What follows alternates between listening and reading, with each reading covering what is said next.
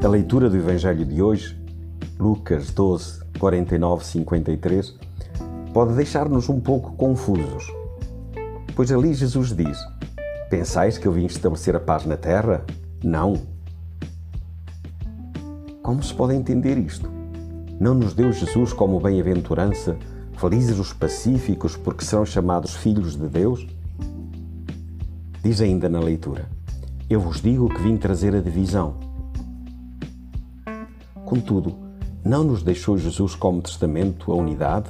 Pai, que todos sejam um? Eu vim trazer o fogo à terra, diz Jesus, e que quero eu senão que ele se acenda? Que fogo será este a que Jesus se refere, ao ponto de dizer que está ansioso enquanto ele não se acende? É o fogo do Espírito Santo que Jesus nos deu como dom na sua cruz. Jesus viveu em função da sua hora, em função da cruz, onde derramou sobre a Igreja e a humanidade o seu Espírito. Como bem sabemos, São Lucas, nos Atos dos Apóstolos, apresenta a descida do Espírito Santo em forma de línguas de fogo. Jesus acende nos corações um fogo novo, uma nova realidade, o amor de Deus, um novo relacionamento com Deus. Nós não estamos em paz diante de Deus porque cumprimos determinados preceitos da lei, mas porque somos filhos amados. E aqui aparece a questão da divisão a que Jesus faz referência, pois haverá sempre, quem sabe, por vezes também nós, que vai alguém que vai preferir a segurança da lei à novidade e criatividade de sermos filhos amados do Pai. Disse o Papa Francisco no dia de Pentecostes: A Igreja não é uma organização humana. É humana, mas não é apenas organização humana. A Igreja é o templo do Espírito Santo.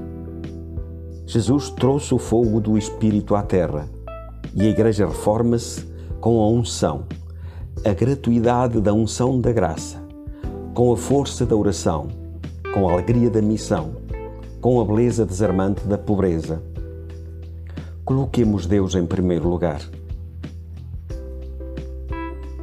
Este é o grande desafio. Colocar Deus, amor, em primeiro lugar e confiar nele. Deixar-nos incendiar por este amor e fazer com que este incêndio alastre ao nosso redor. Trazer dentro de nós este anseio, como Jesus. Chiara Lubick numa Palavra de Vida de 1999, a Palavra de Vida de dezembro, escrevia: A confiança ilimitada em Deus faz com que nos sintamos nos braços de um Pai ao qual tudo é possível. Isso deve acompanhar sempre os acontecimentos da nossa vida.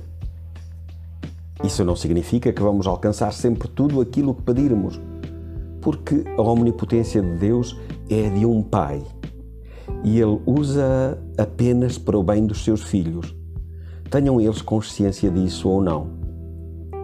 O importante é vivermos com a certeza de que, de, de que a Deus nada é impossível.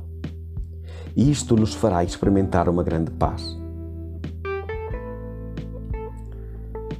Quem coloca Deus amor no primeiro lugar da sua vida e confia nele é, como rezamos no Salmo 1, como árvore plantada à beira das águas.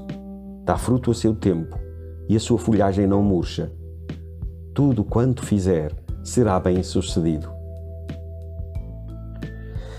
Então, hoje, para alimentarmos este incêndio de Jesus, uma invasão de amor nos corações e no mundo, vamos, momento após momento, em tudo, confiar em Deus.